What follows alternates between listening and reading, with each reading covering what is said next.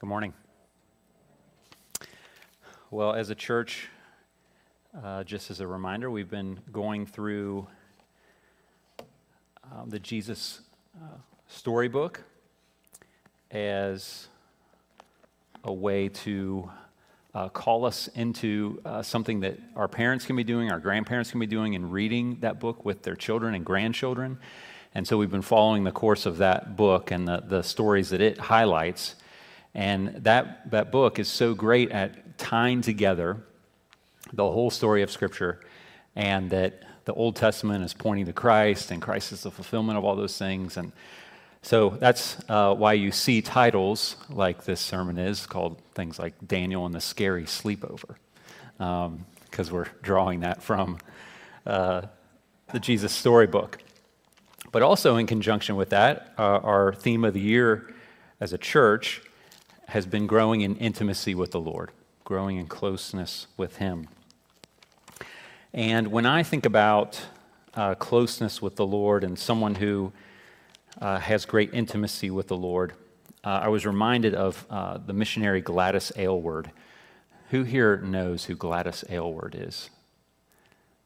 Okay, I figured there wouldn't be too many hands. Um, our family, we have loved uh, the story of the Lord working through Gladys Aylward. Well, anyway, she uh, grew up in church, um, but in her late teens, early 20s, the Lord really changed her heart and gave her a clear vision of taking the gospel to China. Okay, and this was in the early to mid 1900s. And she experienced great adversity in getting to China uh, rejection by sending agencies, and she had to, when she finally did find someone who wanted her to come and serve with her, uh, she had to travel by herself there. And uh, she actually was going through Siberia on her own, sleeping outside in the snow, huddled up between her two suitcases at one point. Um, just an amazing story of how she even got there.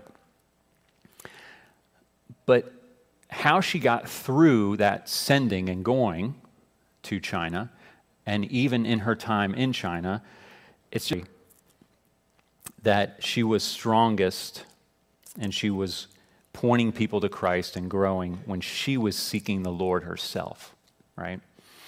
Seeking Him in prayer, giving thanks to Him, relying upon His provision, talking to others about Him and about the gospel seeking encouragement from other believers, growing in love and knowledge of the Lord through His Word. When those things were going on in her, that's when great things were happening, right? Same for all of us. And these marks of her intimacy with the Lord also had an impact on other people. She and another missionary created an inn for weary travelers uh, to be fed, housed, and share story. They would share stories from the Bible with them. And the Lord had given them a great vision about hey, when these people pass through, you can tell them about me, and then they'll take those stories because the people in China love to tell stories. So they would take those stories on the road with them. And so they were, this inn was established in the town of Yangcheng, and that's where she was uh, mainly focused in her missionary efforts. And even though she and this other lady uh, were thought of as, and this is what they literally called them at first, foreign devils, uh, they were thought of as foreign devils, their service and care for travelers and the people in the town became well known, even to the mayor figure of the town who was called the Mandarin. The Mandarin called on her at one point to be the official royal foot inspector. Okay, and you're like, what is that? Well, a law had recently changed that prohibited, so it used to be a common practice that they would bind the feet of women. Okay? It's terrible practice. And so they, they finally changed the law and they wanted women's feet to be unbound. So he made her the royal foot inspector. And it was because she was a Christian woman and she had no bound feet and could travel through the mountains to check others' feet. And here's what he said to her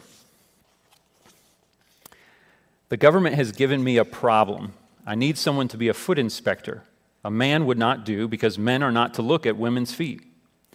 I need a female foot inspector. But where, I asked myself, would I find a woman who could travel on foot over rough roads and climb mountains to reach the small villages to make sure every girl's feet have been unbound? Only a woman with unbound feet could do that. And I asked myself, in all of China, who is the woman who speaks the Yangcheng dialect and has unbound feet? That woman will be my foot inspector. So he ended up saying, I want you to be the foot inspector. But she said this to him Wherever I went on behalf of your excellency, she continued more boldly now, I would speak of my God and my faith, and I would try to make others believe as I do. And he ended up saying to her, said, finally, the Mandarin spoke, It is most important that foot binding be stopped immediately. As to your religion, it is not of any importance to me. Speak of what you will. If the women become Christians, they will want their daughters to have unbound feet like you, and that will be a good thing. So just think about her, her closeness with the Lord and how people were observing these things, and then being given amazing opportunities to share about the Lord. She also was called to be, uh, she was called into a prison to break up a murderous riot Prisoners were actually killing each other with machetes and things. And they went to her to ask her to go break up the riot. And one of her names that she was known by was Small Woman. Okay? So the governor smiled in triumph when they realized we're sending you in because she was afraid that they would kill her. And she was like, Why am I going in there? And he said, No, they won't kill you. You are always telling everyone that you have the living God in you. So, how could they kill you? He reasoned. And she still protested. And he said, You and the living God can go in there together and get the men to stop fighting. Otherwise, none of them will be left alive. And she went in there and she told them to stop and said lots of other things. And amazingly, they stopped. And then she even advocated for new treatment to be given to them as prisoners. So, it's not like all these things happened with Gladys in a vacuum. These things were happening to her because she was seeking to be intimate with the Lord, and that was evident to the people around here even to the point where she received the name Ai Wei Da, which means virtuous one. And one of the prisoners in that prison gave that to her. More about Gladys later, but the impact of intimacy with the Lord cannot be overestimated. It cannot be overestimated. And when we talk about intimacy, I know in some ways that, that term may sound weird because we might usually associate it with other things, right? But intimacy just means closeness, trust in, delight in, love for, getting to know the Lord. And we'll see, we, we see in the passage that was read already, the same thing with Daniel. And so we're going to take a look at a history of Daniel's intimacy with the Lord, the impact of his intimacy with the Lord, and then we're going to talk about what is the impact of our intimacy with the Lord on us and the people God has put around us. Let me ask for God's help. Lord, you are so kind uh, to give us your word and to give us a great witness of other believers over history and in our lives. Uh, we praise you for that, Lord. Uh, Spirit, please work through these things this morning to change our hearts.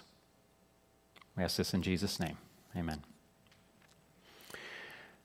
So, Daniel's history of intimacy and closeness with the Lord. Well, in our passage, we can tell that he's already well known for that. Uh, so, in verse 3, we see then this Daniel became distinguished above all the other high officials and satraps because an excellent spirit was in him. That was what they saw.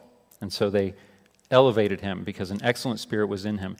And the king planned to set him over the whole kingdom. Then in verse 5, we see uh, these men, so the, the people who were wanting to bring a complaint against Daniel, I mean, out of jealousy, out of they wanted the same position he did, they hated that he was in that position. These men said, We shall not find any ground for complaint against this Daniel unless we find it in connection with the law of his God. What an amazing statement. So, in connection with the law of his God, essentially, let's put it a different way, he is so close to the Lord, to his God, we have to make a law that forbids closeness with his God or with a God. So they knew that they could only nail him on his intimacy with his God. So they spied on him because they knew that they would figure that out. What could we nail him on? Then in verses 10 and 11, we see when Daniel knew, this is right after the law was made.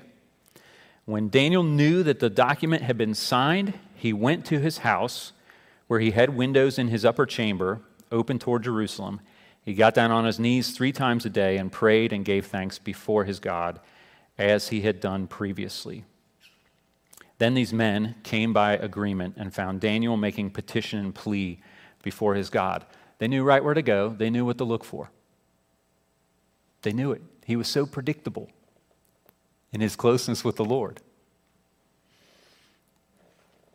So even though Daniel knew, this is what's amazing too, even though he knew the new law had gone into effect, he still sought the Lord anyways. And he didn't even wait. Remember, the law was just for 30 days. I mean, these guys were such clowns, right? They're like, let's just make this law where the guy can't, like, nobody can pray for just 30 days because we know we'll get him even just in that window of time. But Daniel didn't even wait for the 30 days to finish. It's not like he was like, okay, well, it looks like, man, this could happen to me. And so if I just stop doing things that are evident in my relationship with the Lord, especially in prayer, all I have to do is wait for 30 days. Just got to wait for 30 days, then I'm good. He didn't even wait. He went right away. He heard the law went into effect and went to go pray. Then in verse 13, uh, they, after they found Daniel doing that, they said, They answered and said before the king, Daniel, who is one of the exiles from Judah, pays no attention to you, O king, or the injunction you have signed, but makes his petition three times a day. So there's all this evidence uh, of his closeness with the Lord. His history of it is very clear. And in the book of Daniel, we have other parts where his intimacy with the Lord was very clear.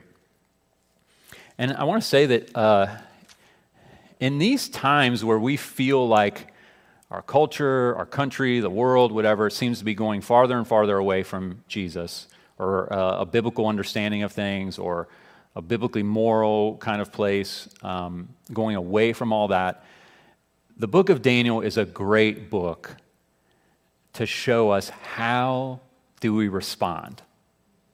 How do we respond? Because that's exactly what Daniel was doing. That's where he lived, was in that kind of place. He was taken out of his place where all those things were done in safety and brought into a new place where none of that was safe or accepted anymore.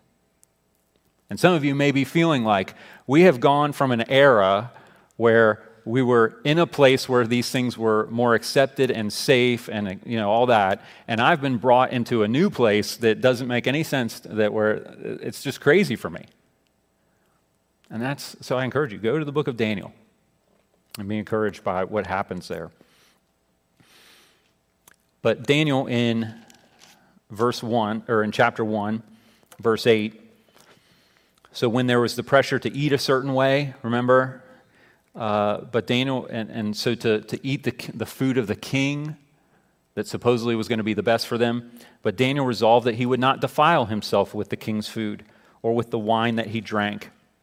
Therefore, he asked the chief of the eunuchs to allow him to not defile himself. So he was, uh, Oh, and then it says, and God gave Daniel favor and compassion in the sight of the chief of eunuchs.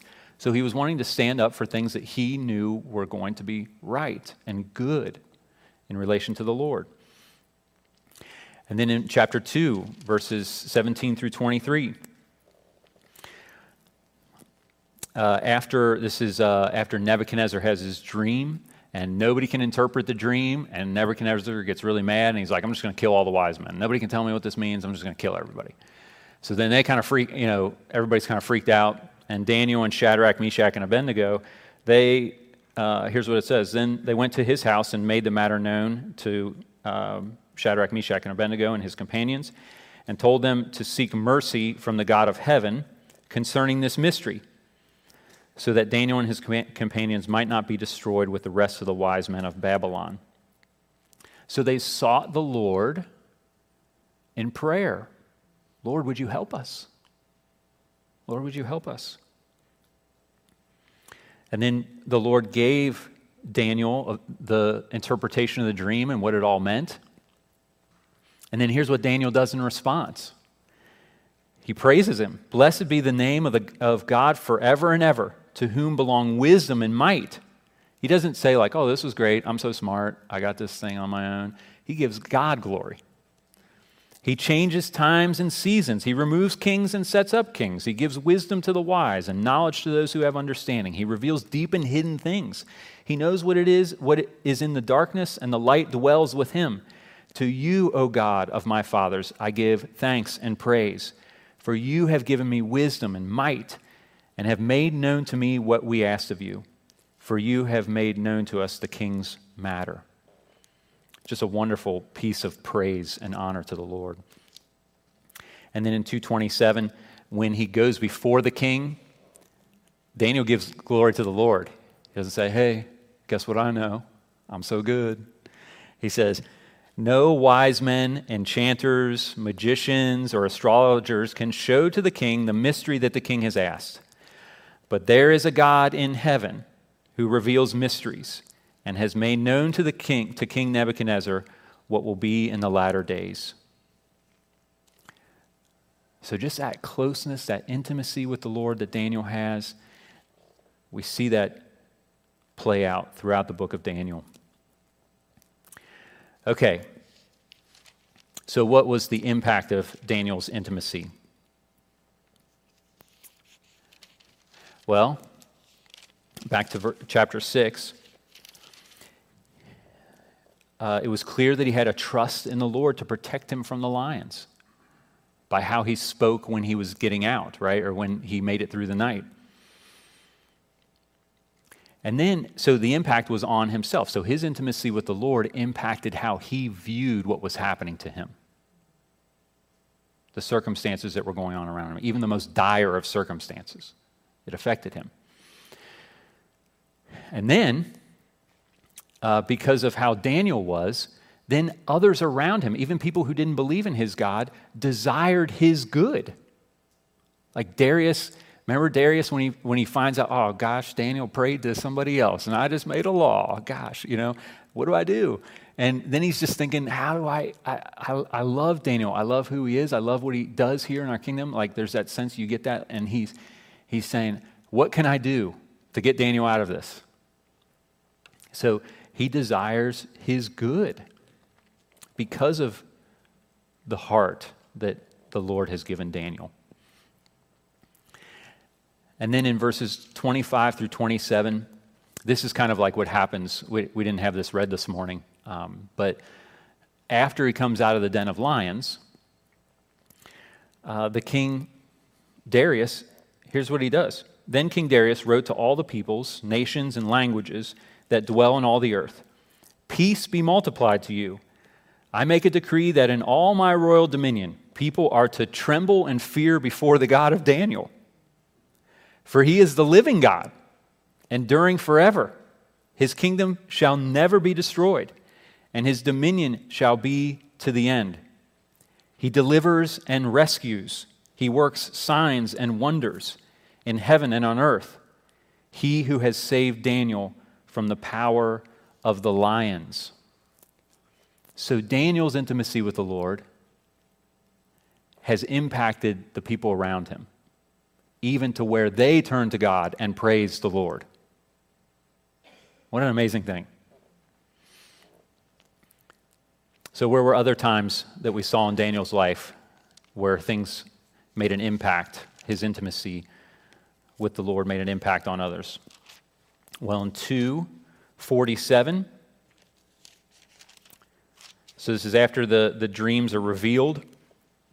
King Nebuchadnezzar, he says, Truly your God is God of gods and Lord of kings and a revealer of mysteries for you have been able to reveal this mystery.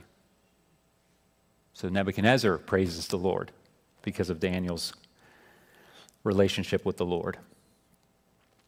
And then uh, the famous story that we know about Shadrach, Meshach, and Abednego and how they refuse to bow to the king's image that he makes, Nebuchadnezzar's golden image.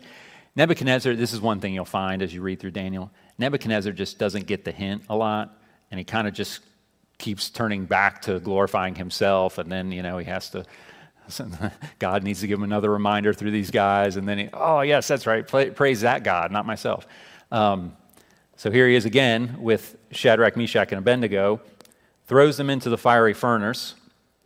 They make it through, and here's what he says to them after that.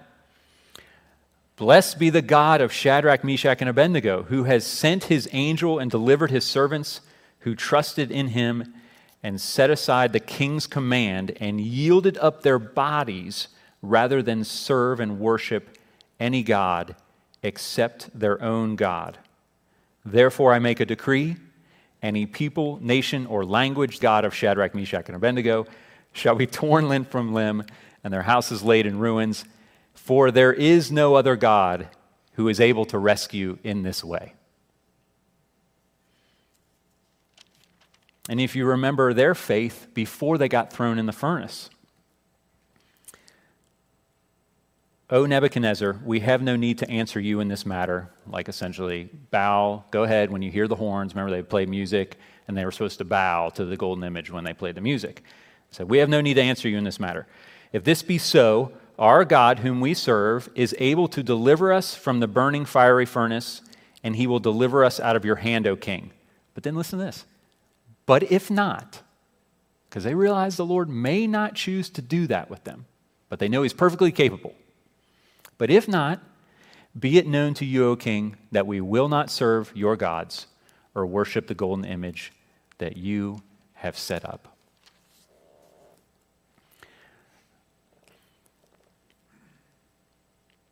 when I read these things, I'm like, I want that kind of conviction in me all the time. I want to feel that secure in the Lord.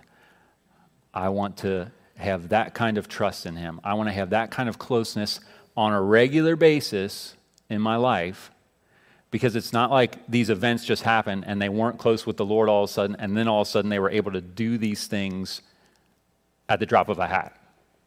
It comes from a steady seeking after the Lord in life, everyday life.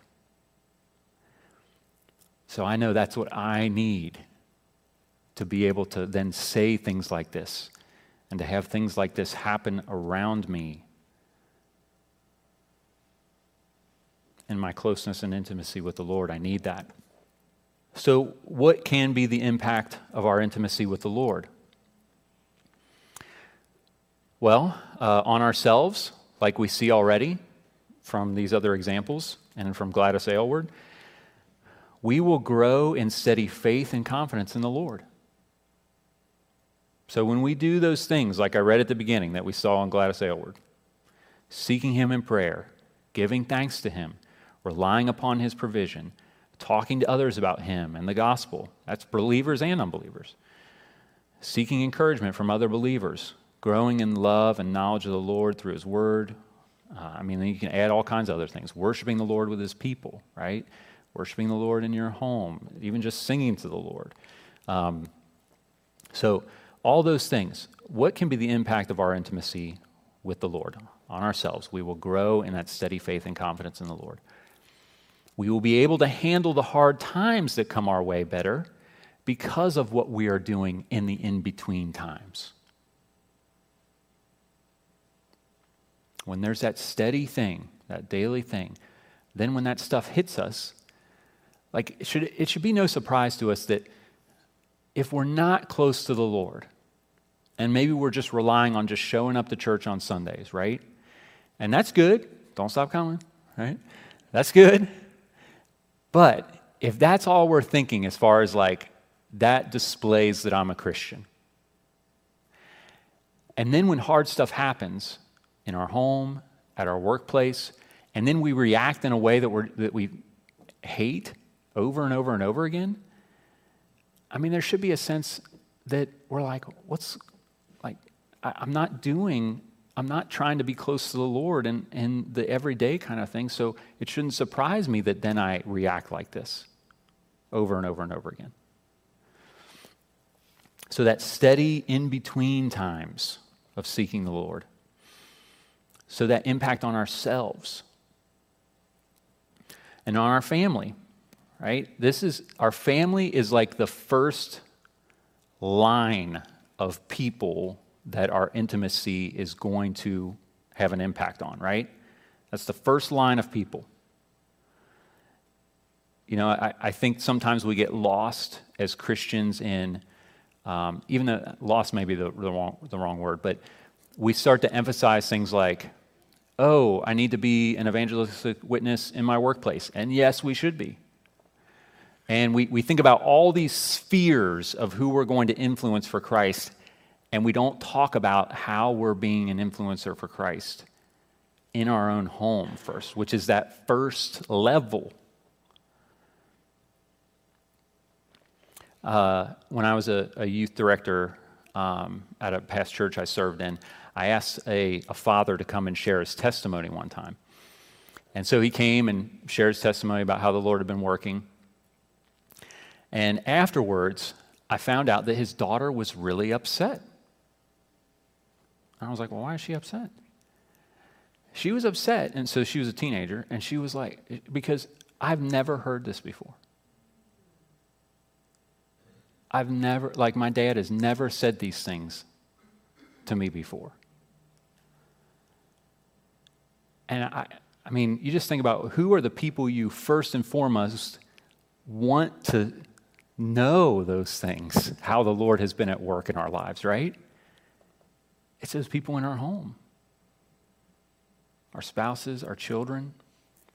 So our intimacy with the Lord on our own right away, the first level is how that's impacting our kids and our wives and our husbands and the other people we may live with. Our, our, if we're single and we're, we have a roommate or something like that, or the, the people that we interact with the most, or our families that we go to visit with and eat meals with and all that, those are the first people. So, on our family, it's huge. In our workplaces, just like we see many examples of this, right? Uh, with um, Daniel, trusted, faithful, uh, encouraging, steady, reliable. Um, we may lose our job because of our closeness with the Lord. That may happen, right? We might get ridiculed, made fun of. But if we're going to get nailed, just like Daniel got nailed by the other satraps and wise people because of his faith in the Lord, if we're going to get nailed for something and we get nailed for that, let's get nailed for that. Right? That'd be a good thing. Our workplaces and in our neighborhood, how, how are our neighbors around us, uh, how are they viewing our identity? What do they see? What do they hear come out of our mouths? Are we even opening our homes to them? Do they even get a chance to see? That's a good first step, opening our homes to our neighbors, inviting them to do things so that they can actually interact with us and see, and we can show them love and thoughtfulness so they can see our intimacy with the Lord and our love for the Lord. So that's the impact, and we could go on and on about those things. That's a picture of the impact of our intimacy with the Lord. But most of all, our, our intimacy, this is, if you're, if you're, if you're wondering, like, where do I start with some of this? Our intimacy with the Lord is primarily based in the grace and mercy of God in the gospel. That's what it starts with, because that's how we first became a Christian, right? And so it doesn't cease to be significant. It ceases to be the thing that actually keeps drawing us closer and closer because as we keep seeing our sin and how much we fall short of the Lord, but then we're reminded of who Jesus is and what he's done for us, and we remember his grace and his mercy to us. Like that should be just keep drawing us closer and closer and closer to him all the time, over and over and over again. It's a great thing. So remind yourself of the gospel. The scriptures keep reminding us of it. And there's a reason for that, because we're forgetful people and we forget the most important things. And so reminding ourselves of the gospel will increase our intimacy with the Lord. It's a great place to start. So I think of um, passages like, be kind and tenderhearted to one another, forgiving one another, just as in Christ God forgave you. So, the same way we were forgiven in the gospel, that allows us to be kind and tenderhearted and forgiving to each other. Or I think of, uh, I think it's in Romans where it says, uh, welcome one another, just as Christ has welcomed you. So, that way of being welcomed by the Lord into his kingdom, into his family through the gospel, that will help us to welcome even just the people in our home, instead of being standoffish or maybe bitter towards people even in our home or annoyed too much or all this kind of stuff. Like, look, we're, we're, we're not awesome in and of ourselves, right? We're a mess before the Lord. If the Lord has welcomed us, then we can welcome others into our lives. Well, I'll end with this uh, last story about Gladys and the evidence of her intimacy with the Lord. It was her closeness with the Lord that continued to strengthen her for even more trials, and the Lord would use her relationship with Him to work in the hearts of the Christless world that was around her and to turn people to Him through working through her. So the Japanese uh, were about to come and attack the village of Yangcheng.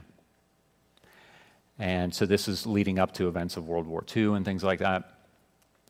So they had just bombed the village and they were preparing the village was being was preparing to evacuate to get to a safer place because the Chinese were going to come and invade and take over the village.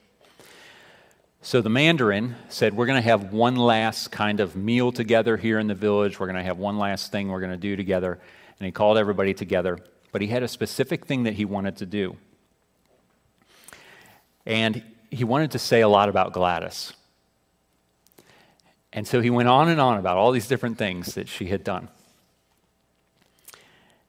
And so here's what he finally said. Finally, the Mandarin of Yangcheng seemed to run out of things to say. Very deliberately, he turned to Gladys and looked her directly in the eye. Weide, my dear friend, remember, virtuous one. Weide, my dear friend Weide, he said, I have seen all that you are and all that you do, and I would like to become a Christian like you. He had seen all that she had done and all who she was. And that was so clear to him her reliance upon the Lord, her intimacy with the Lord, her closeness with the Lord. And so that the Lord used that to draw this mayor, this mandarin of this village, to himself and many others. I encourage you to read the story of Gladys Aylward. Let's pray. Lord Jesus, um, may it be that the people around us in our homes, in our workplaces, in our neighborhoods, that they would see all we are and all that we do and that they would love you because of it, that they would be drawn to you because of it. But Lord, we need great help. We need a great work in our hearts and our minds to grow closer to you. So, Lord, help us to see small ways uh, to begin to grow closer to you. Help us to throw off distractions. Help us to keep putting great examples of and, and seeing great examples around us and putting great examples of your people around us, uh, that we would continue to desire to be more and more like you, Jesus, because of how much those people are like you, Jesus. So please do that work in us as your people. We ask this in your name. Amen.